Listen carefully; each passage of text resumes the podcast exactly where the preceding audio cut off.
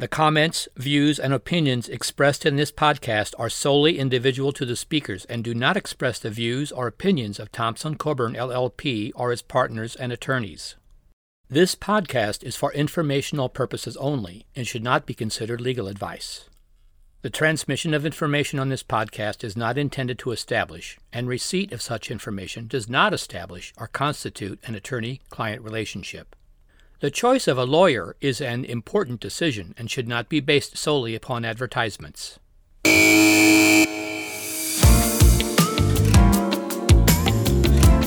Welcome once again to After the Buzzer. Since the last time we visited, and Tom McMillan was our guest, we spoke of the challenges facing big time college athletics. We will continue to explore that in the future, especially as we just passed the one year mark for the name, image, and likeness uh, scenarios. But today, we are looking at one of the biggest stories in the professional sports, and that is the launch of the new golf tour, the LIV Tour, which is being spearheaded by golf great Greg Norman.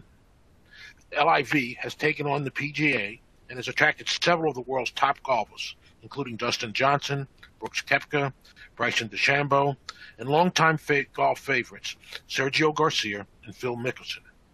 In the middle of this launch is well-known sports attorney David Cornwell. This is the second time David has been a guest on After the Buzzer. The first time we discussed David's career as a player advocate, where he represented several prominent players. I have known David for at least 25 years, and I am positive this new golf venture has got his motor running. David has a long sports career. After graduating from Georgetown Law School, he went into private practice before he was recruited to the NFL as assistant counsel and director of equal employment. Leigh Steinberg, also a previous guest on After the Buzzer, before going to Upper Deck. After a really noteworthy stretch representing athletes confronting crisis moments, David went to work for the now defunct Alliance of American Football. Currently, through his connection with Dustin Johnson, David has been working closely with several golfers as they look into opportunities presented by the LIV Tour. In my opinion, this story is one of the biggest professional sports stories of the year, if not years to come. It is my pleasure to welcome David Cornwell to After the Buzzer again. Hey, Bob. It's my pleasure to, to join you. You're doing well. We were just uh, off the air. We were just talking about your kind of love for golf, and uh, you've been playing a lot lately. I have been, and you know, the most amazing thing about this project uh, is that people don't think playing golf is a bad thing. Um, you know, uh, I got to play in the um, pro am for uh, the Saudi International this year in February. In Saudi Arabia, I played in the pro am with Phil Mickelson, and you know, f- golf is just part of the lifestyle. And as you mentioned, I'm addicted. So this this project doesn't even feel like work. So when you play golf for fun now, I mean, you always hear people. In fact, I heard Nick Saban being interviewed yesterday on TV, and he says, "You know, I play golf and I lose a lot of money." So when you play golf for fun, and I'm not good enough to do it myself, do you have a little wages on the side?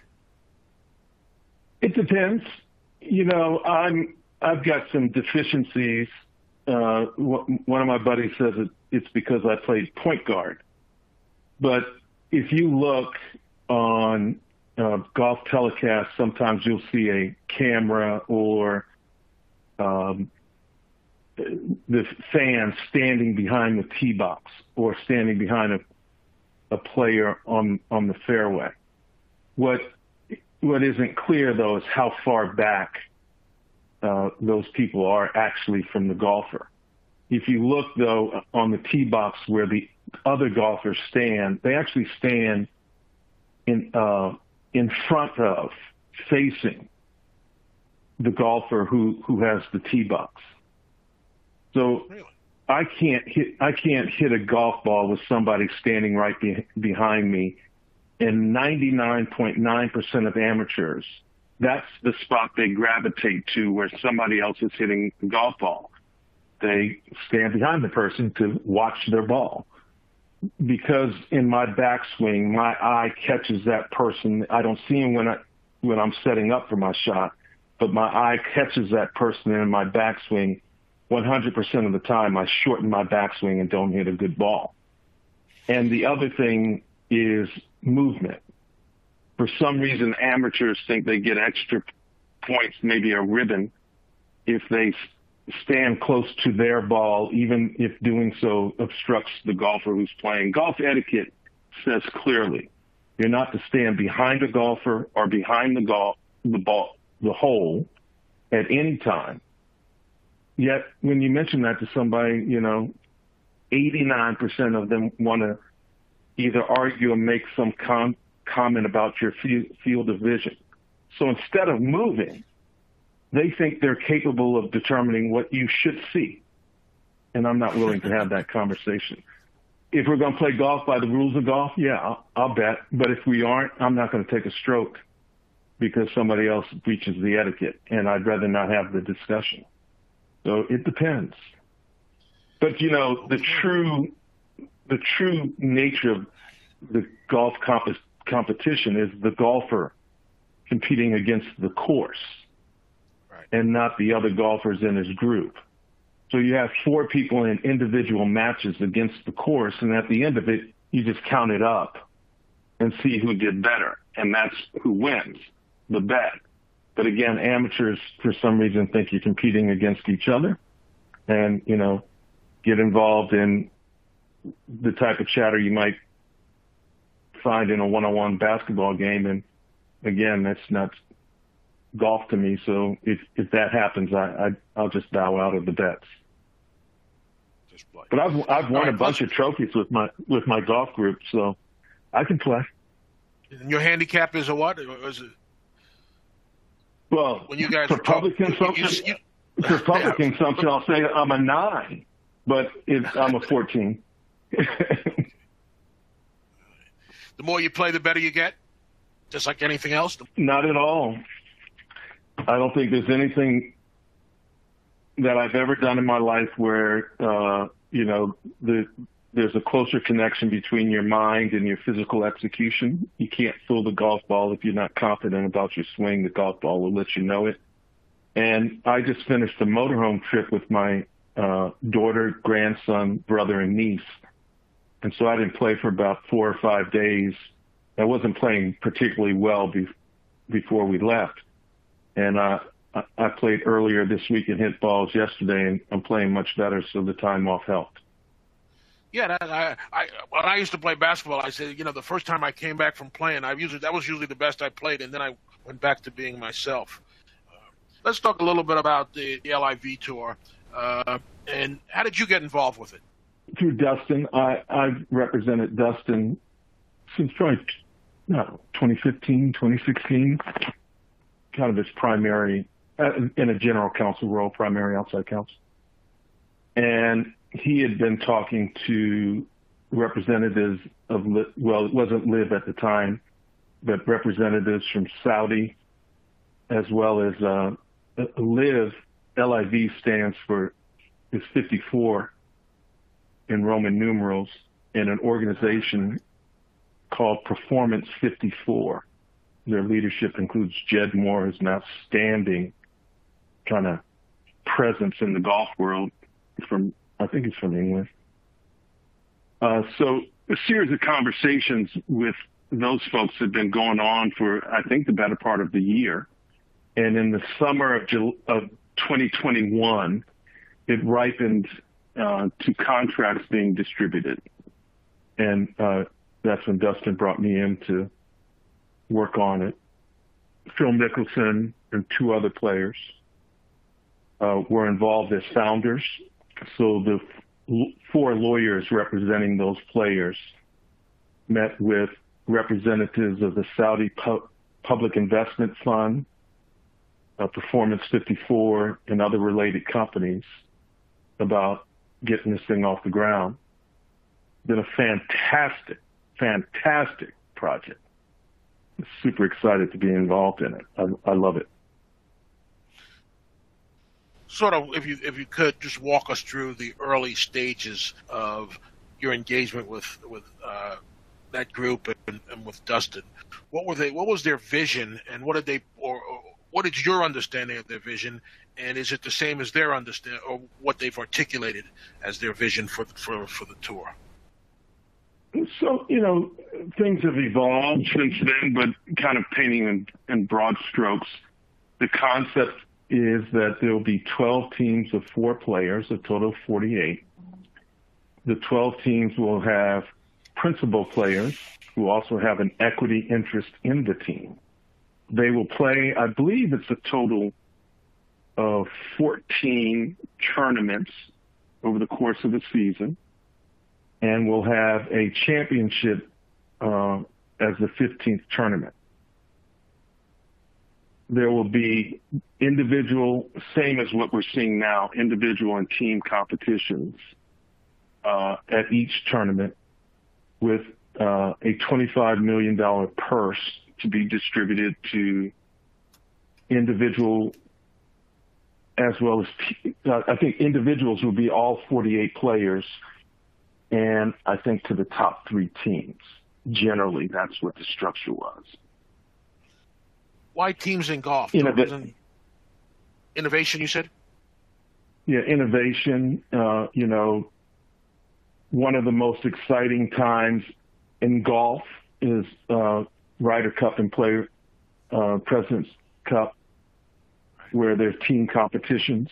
It really kind of changes the dynamic of the game, M- much like what we were talking about, you know, amateur betting, except these are pros playing for a lot more money, but they can abide by the etiquette of the game, even though there's a lot of money on the line. Uh, so they don't have the disruptions that I, I experienced. So that was the concept.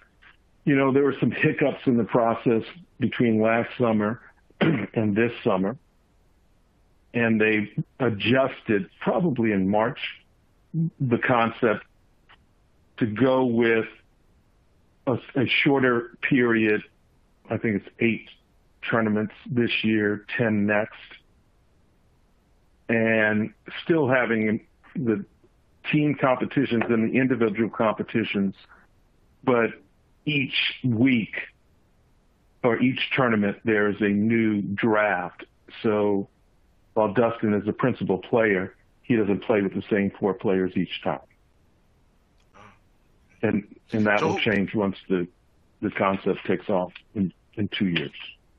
Who are the four principal players? It's Dustin, Dustin Phil. The other two haven't been identified, so I'm not going to do it. Okay. Right. I know who they are, but yeah, yeah. So you, the tournament basically kicked off what last month or two months ago? I guess it was two months ago with LIV London.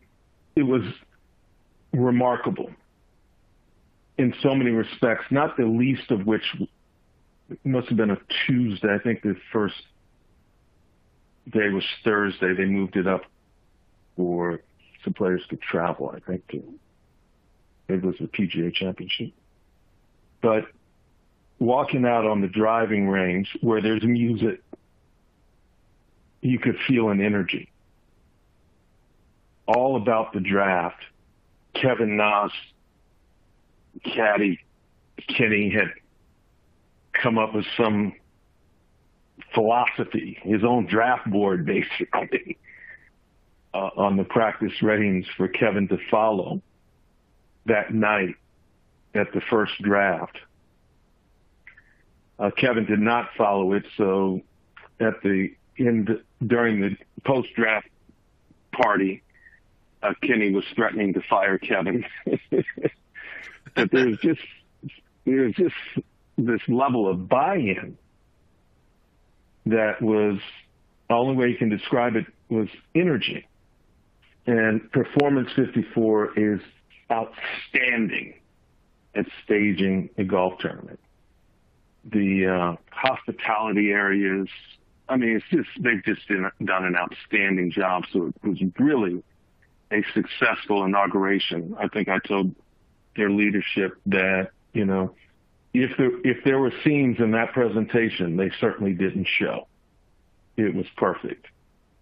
That energy, and and I said at the end of the London tournament, oh man, I I don't know y'all gonna be able to capture that energy. That was something. And then in Portland, the energy actually took on another level.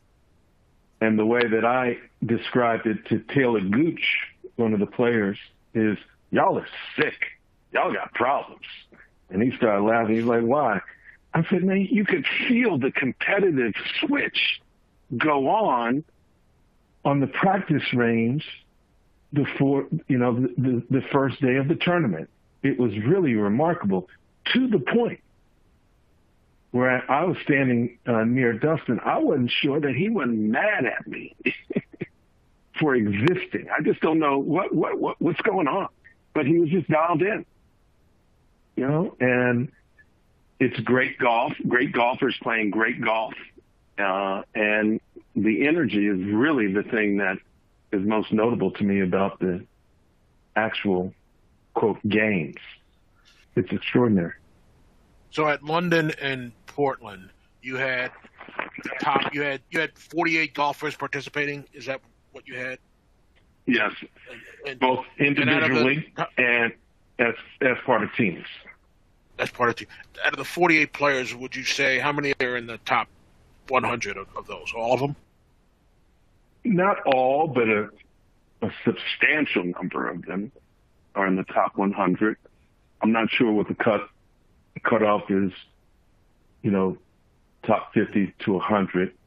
I don't know if there are any top 10 players in the league just yet. Uh, I think Dustin is, has fallen Dustin out of the is, top 10. Uh, okay. I think he's f- fallen out maybe to 13.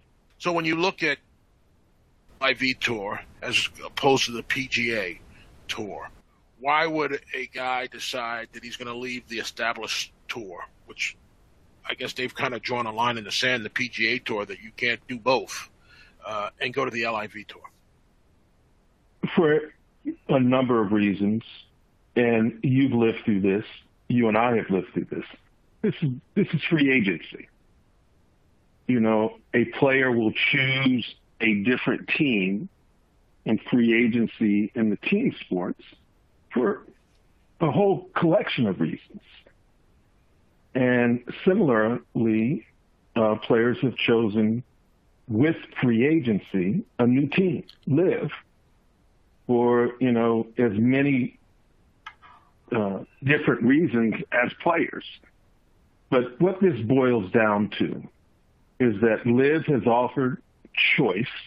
It's bought free agency to golf, and players have chosen it for any number of reasons. Some of the more popular players were presented, you know, both with greater control over their careers. Um, the PGA Tour mandates that a, a member of the tour plays 15 tournaments, PGA tournaments a year. And even though you are have either completed or are on track to complete your 15 mandatory tournaments, you must get permission, a conflicting event release, from the PGA Tour to play on a weekend where the PGA Tour is also staging an event. And I think the PGA Tour has some a tournament 46 or 48 out of the 52 weeks. With the majors, the four majors plus the, the players championship, a, a, player knows that they're going to play 20 uh, events a year. It may not seem like a lot to some, but it's a lot for players, especially as life begins to seep in with family, marriages, and there are all sorts of considerations that go into this. You know, the PGA Tour professional golfers are the only professional athletes in America that I know of that actually pay to play the game. And what do you mean the by that? They have paid, to pay a fee, a fee is paid. A fee is paid every year to participate on the tour if you're eligible. As part of that fee, you also payment of the fee, you also grant to the PGA Tour your media rights, which is the worldwide right to record and sell you playing golf at any time in a in a tournament. And there's no like with group licensing rights in the traditional sports, you'll grant those rights, but then you'll be paid based on the amount of times they use you over the course of the year. That's not the case with the PGA Tour. They take that money and they keep it. In addition, a player pays the cost of travel, lodging, and meals when they fly to participate in a tournament. And usually they get there on Monday or Tuesday of tournament week, rent a house, and a pay, player pays a coach, a caddy, a trainer, and perhaps also a physical therapist for their services, but also pays for those that support team to fly with the player to the tournament site during tournament week. So players incur a substantial amount of money expenses to participate on the PGA Tour. If you don't make the cut in the tournament, you don't make any money. And if you're not high enough on the leaderboard, you don't make enough money to cover your expenses for that week. So it's really an odd, odd business model to be surviving into the 21st century in, in American sports. There have been, you know, any number of kind of dust ups between the PGA Tour and some one or more players on the tour about this business model and you know the financial ramifications of it, the um, implications of you giving your granting your media rights in perpetuity, and you know anytime that you see uh, a highlight of a player playing in a in a manner that is commercially exploiting golf or the player's images. You know, that's a commercial transaction that generates money, but it's not paid to the player, paid to the PGA Tour. They'll tell you that that money is used to fund purses, and I'll tell you that that money is used to fund an expense ratio of 48% of what they spend to run their business. They don't have what traditional sports have, which is the infrastructure and operating costs. They don't have a stadium. They don't buy, build, or operate a stadium. They don't buy, build, or operate a practice facility. They don't pay coaches, scouting, and you know training staffs. Um, they don't buy equipment, and they don't pay players when they're injured. So I'm not a, a numbers guy, but it's hard for me to understand a 48% expense ratio when you don't have those traditional costs of a major sports league, yet you have the revenue that you traditionally find in a major sports league. Broadcast, licensing and sponsorship, game day, revenues. And those are kind of roughly the same buckets that are the foundation of the NFL's collective bargaining agreement with the NFLPA. So you have the revenue of a, it mimics a sports league, major sports league with revenue, but it's very unique with respect to infrastructure and operating costs. Yet it has such a high expense ratio. The result of which is that the, a bunch of money isn't passed through to the players who spend a bunch of money to remain eligible on the tour. They mandate that you spend that, those travel expenses at a minimum for 15 tournaments. you, have raised a number of points that, that I want to ask you about. I and I don't know what it, I don't want to lose the order or the or the flow of the conversation, but I, will just strike it. You, you, mentioned the buckets and uh, and you know the the revenue that PGA generates or the or or that sports generate. The the, the LIV Tour currently does not have a network television contract. Do you see that as a problem?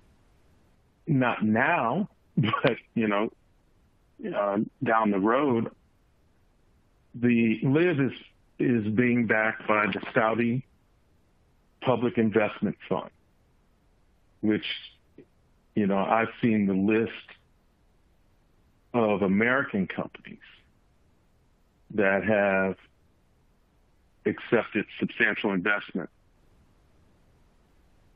And it's a page and a half on a spreadsheet. And so LIV is being funded by the Saudi Public Investment Fund. So in the short uh, term, the absence of a television contract is not a major issue because they have the money to, to operate without that revenue. But yeah, I mean, this ultimately is a for-profit commercial exercise. And, you know, so got to build up the popularity, the eyeballs, the traditional assets that a sports league must have in order to sell broadcast rights. But it's not a problem in the short term. So you, you also mentioned the various things that players are responsible for in the PGA Tour. Are what you then saying is that in the LIV Tour that they are being travel training those kind of those kind of expenses that a individual player has to maintain are they being provided by the by the LIV Tour so the the cost of the service what you pay your coach caddy personal trainer and physio is still covered by the player but the travel expenses for your team is covered by LIV right? I guess we all saw the highlight of the plane trip. I guess it was from London. and It looked like they were having a. We were on a plane. Uh, no. look, looked like they were having a. They, yeah. So uh, that that was the trip, I believe, from um, Portland to Scotland to play in the JP McManus uh, Pro Am. I'm pretty sure there's going to be a no cell phone policy on on the planes going forward. as as you look at some of the some of the criticism from you know the players that have not joined the LIV Tour, uh, and I guess today, uh, who, who joined? Cameron Smith joined. Well, I know, but uh, Hein, Stenson, I know was announced. Stenson, Stenson joined. Oh, right, Stenson joined. Right, Stenson joined. But you get, to, I mean, I guess the two pushback guys the most have been Tiger and Rory, who have been very critical of the LI, the LIV Tour. And, you know, I guess to some extent you can take for a grain of salt what the two guys that are probably making more money off of the PGA Tour than anybody, but their criticism, at least Tiger's criticism, was what's going to keep guys from working hard if they have this, if there's no cuts, there's guaranteed money, and all those things. What do you, what do you, do you have a comment about those things? Look, I'm not going to take on Tiger Woods on an issue in golf, but you know, the NBA, Major League Baseball, the NFL, and the NHL has certainly survived with large contracts, some level of certainty about your position on on the team.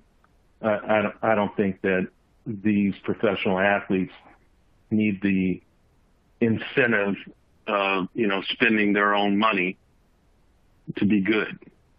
And if they did, they probably wouldn't be very good. You and I know that professional athletes in any sport are remarkable men or women who are just wired differently than, than other people. And they're competitive to the level of me saying to Taylor Gooch, y'all are sick, right? but it's the essence of sport across the world and certainly in America that these men and women have a level of commitment to meeting the standard, as Coach Tomlin says, the standard's the standard, in a way that is so extraordinary that it's entertaining.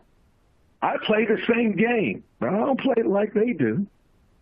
So I, I, I disagree that the business model of the PGA Tour is designed to, you know, promote player excellence on the course.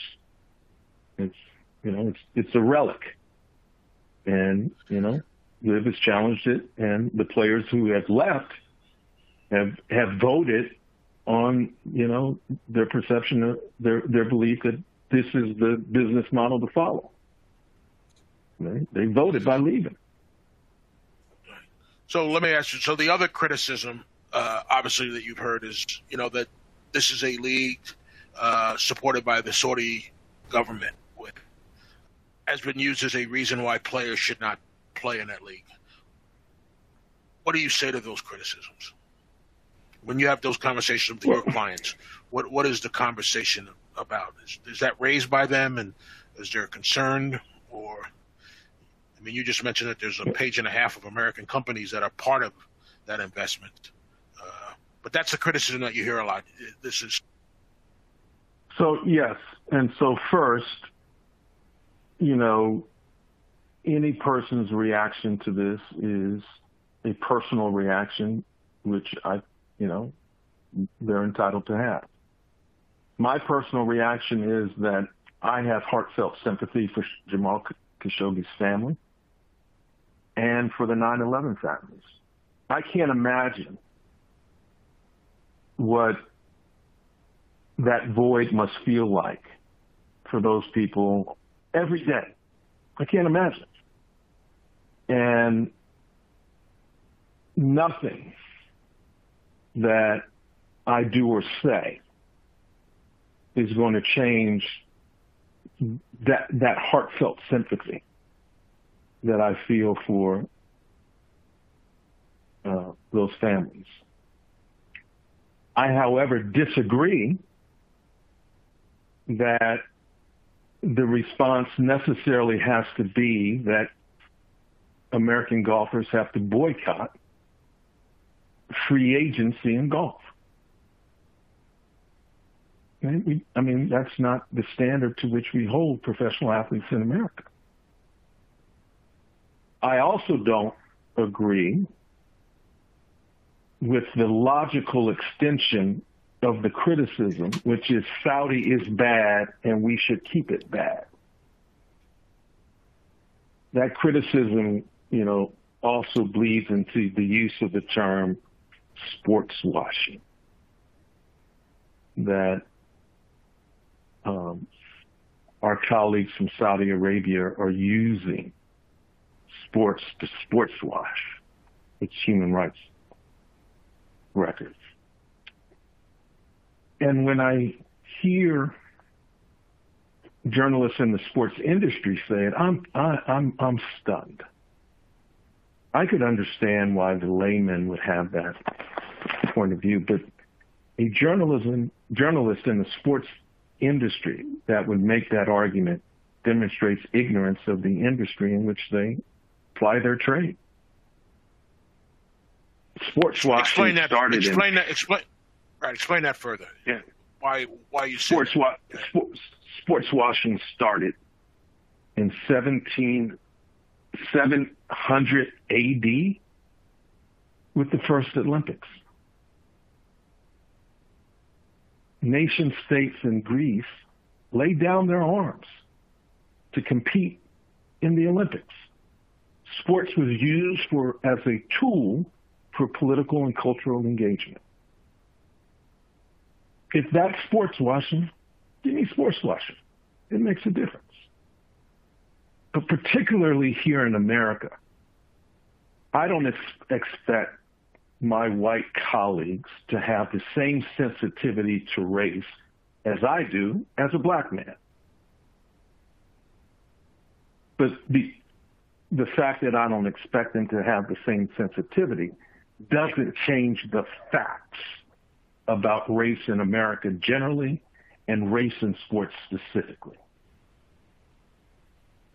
Sports has been used in America as the tip of the spear in the civil rights movement, starting with Jesse Owens, Jackie Robinson, Muhammad Ali, Kareem Abdul-Jabbar, Jim Brown, Bobby Mitchell. The list is seemingly endless. endless.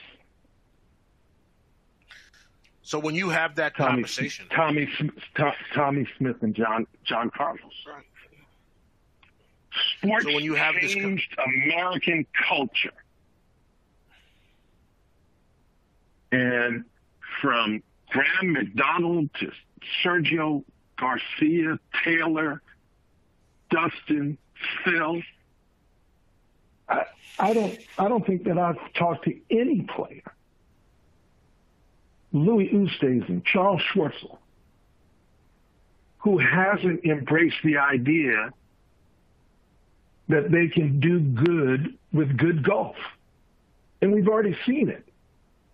In Saudi in February, we had kind of a loop of drivers that would take us to the course, to a hotel, uh, to an entertainment area. 50% of my drivers were women. I saw women working in the in the in the airport. These are things that didn't happen before. They teach golf as part of the curriculum in elementary school. If not sports washing, give me sports washing. The history of sports in the world is that it brings about political and cultural change in a positive way. And to have journalists ignore that is stunning to me. Do you raise that with some of your media friends uh, in your discussions, and, and what is their response to the points that you have just made? Well, I, I, I haven't seen anyone drop the canard, so I guess they've rejected it. Yeah, I've spoken to guys, and on a personal level, they agree. Because I also tell them, I don't quite get how you are comfortable looking across the world and talking about human rights violations in Saudi, but you don't look down at your own feet and see that you're standing on the rubble heap of human rights violations in America. When we talk about sports diversity in sports, one of the key areas is in sports media. And a white male looking across from Saudi demanding a better human rights practices while standing on the results of a human rights violation, racism in America. Come on, you can't believe that only the qual- only qualified writers to cover sports are white. Got to be all white for some reason, right? We see it in, in all the sports. So again, re- response to human rights is necessarily personal. And I think that we can have sympathy for, you know, whether it's Khashoggi's family, the 9-11 families, or other people that have suffered from what we view as human rights, have called the human rights violations. You can have sympathy for them and still be engaged in this endeavor. In fact, doing so, you know, might be one of the key catalysts to change. You know, what's been interesting, David, and you mentioned the media a little bit, is it kind of harkens back to the beginning. If you look at football, which both of us are in, that tradition, and, and the AFL and, and the NFL way back before they merged. And the NFL always had a special place, and the media sort of diminished the AFL. I would say that that has happened less uh, in the in the few years. I think the media has accepted the beginnings of new leagues. It seems to me, just from the outside looking in, that uh, the, the the LIV Tour has not gotten the same sort of period of let's see what it is before we say it's no good. Do, do you see that, or you know, it seems like the mainstream media, I hate using that term, uh, has not has not really given them their fair shake. Do you agree or disagree with that? Uh, I, I, agree that the uh, coverage has been, you know, overwhelmingly negative. So, so you know, take um, Brandel Chamblee, very outspoken opponent of the LIV tour because of the Saudi connection. That's what he's that's what that's what he's focused on. I'm like, man, you got to be kidding me. You better not have ever played a golf tournament or a round of golf at a country club that didn't accept black or Jewish members. And I bet he has. So we, we know, we know what Brandel will say if he views something as an atrocious human rights violation. Because he said it about the Saudis. But he didn't say whit about playing in segregated clubs or playing in Chile.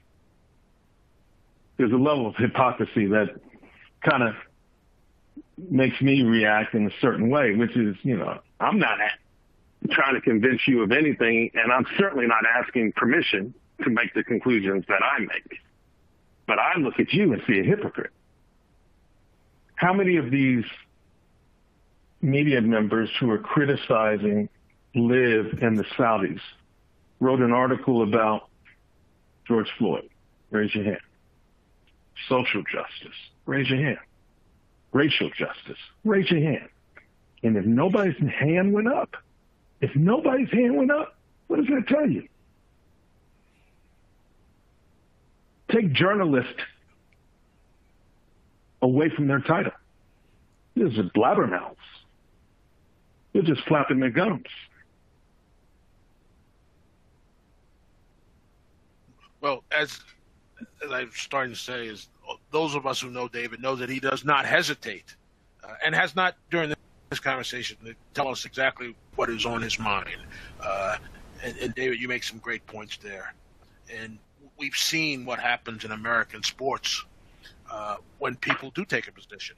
Colin Kaepernick, some of the other athletes that have that have stood up, and whether uh, how they're treated. So, your points are are, are very poignant and uh, worth further discussion by people as they continue to look at that tour and the backing of the Saudi the Saudi government. I think it's uh, an important uh, context that you put that you put it in.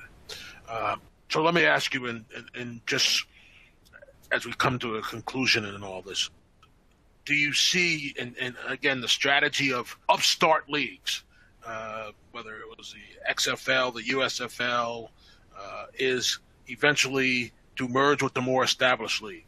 Do you see that?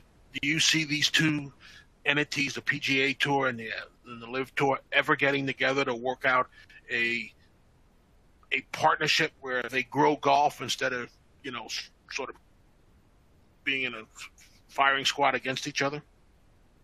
You know, it's, it's difficult to see it now with you know the extent to which the PGA Tour has really leaned into its opposition to LIV and the concept. I mentioned innovation earlier, and the the, the structure of the LIV concept is innovative. Now, the PGA Tour dismissed it as being exhibitions, right? The tournaments as being exhibitions. Yet they've already copied it with having, you know, no cut coming up with announcing that they're going to have some no cut, high purse events. But they, and you know, their leadership and their vocal members have been so vocal and and kind of uh, mean spirited in their criticism and opposition that I don't know how they get back to a strategic partnership from where they are. I just I don't think that LIV would reject it. Um, there's enough space in the golf ecosystem for LIV to exist independently of the PGA Tour.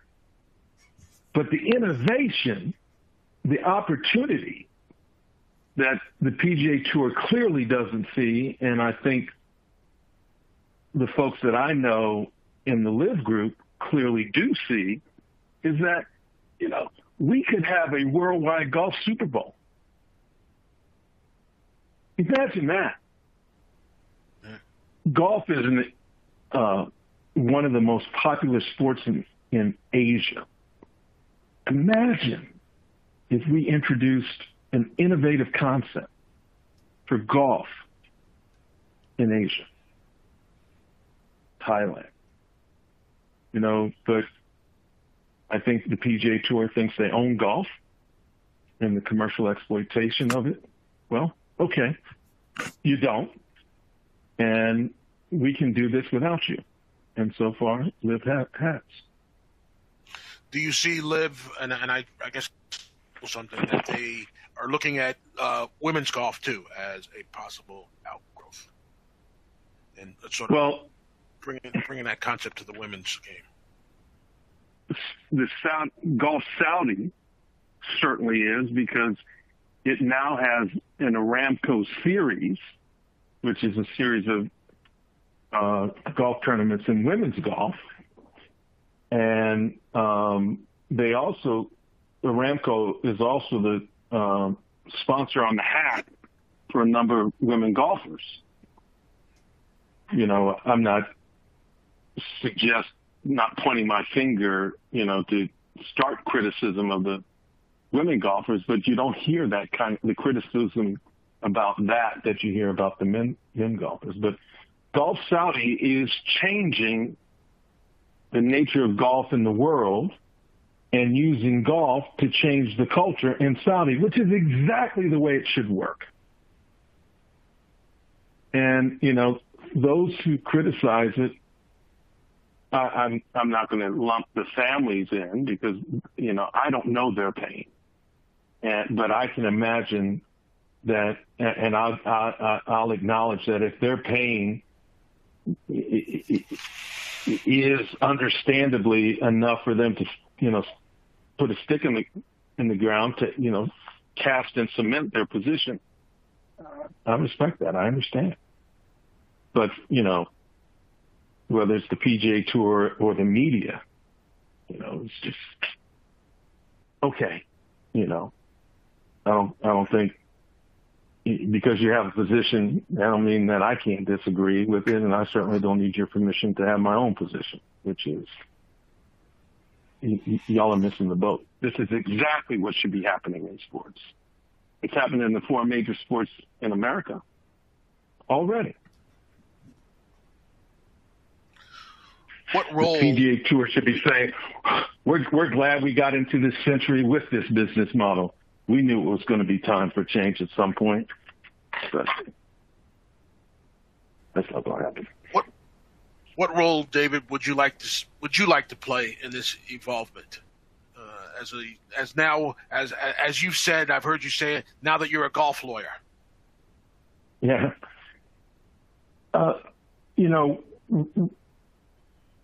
obviously, you know, you cut you cut me, I bleed player. Uh, so I'm enjoying the involvement that I have with. I guess I represent ten players on the LIV tour, and um, a total of twelve professional golfers. Two are on the PGA tour. Um, so I enjoy that. I don't know, you know, how that ripens in the future, but I certainly want to stay involved with, on the player side.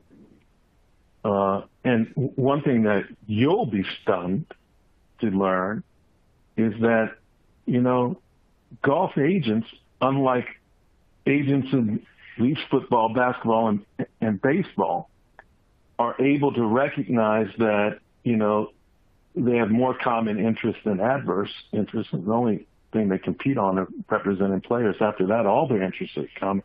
So we've had some very productive meetings with uh, agents as a group and making sure, you know, players' interests remain the focus and we continue to work to protect their interests. The other thing is, you know, you mentioned it early, the Alliance of American Football, you know, that whetted my appetite for league administration. I think I told you I said to the commissioner, to Roger, Commissioner Goodell, um, I didn't know I knew this much football.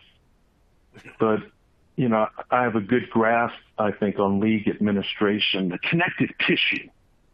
So I've worked with, you know, the LIV lawyer and, you know, no, no, no, no. You want to put to protect the integrity of the game in, in your, you know, operating documents, you know, those type of things. So I enjoy that part too. But you know, well, David, go ahead. I'm sorry. I was just going to say, you know, one of the, I think, the greatest features of my career is, you know, I've been blessed to do what I like doing without necessarily falling into the structure of anything. And this kind of mirrors that. So I like those two things. So I'll, I think I'll figure out a way to be involved with it. Your career has, you know, really been a, a, total career. It's been one that's touched players, leagues, individuals, entities, uh, and you've been successful at all of those. And as I said, David and I have known each other for over 20 years. We've served, uh, we've worked on a number of projects together, uh, served on the uh, Sports Lawyers Association together, and I consider him a good friend and a very, very smart lawyer who uh, continues to make an impact on things, all things sports and the law. So, David, I want to thank you very much for joining us. I think you have uh, raised some unbelievably uh, interesting topics and, and, ways to look at it. I hope our listeners uh, get a chance to and take the time to listen to it and, and, think critically about what you said instead of just, you know, something that I disagree with. So thank you, David, for and, and to our uh, audience for listening uh, to this podcast, and hope you've enjoyed some of the other programs. If there are other subjects you'd like to hear us discuss, let us know. You can provide your feedback by uh, going to Apple Podcasts and going to the ratings and review section for our podcast. And if you're listening to Stitcher.com, go to Stitcher, go to Stitcher.com. Again, thank you, David. Thank you very much. Uh, we'll be in touch. My pleasure. Great to be with you. Again, the comments, views, and opinions expressed in this podcast are solely those of the speakers and do not express the views or opinions of the law firm of Thompson Coburn, LLP, or its partners and attorneys.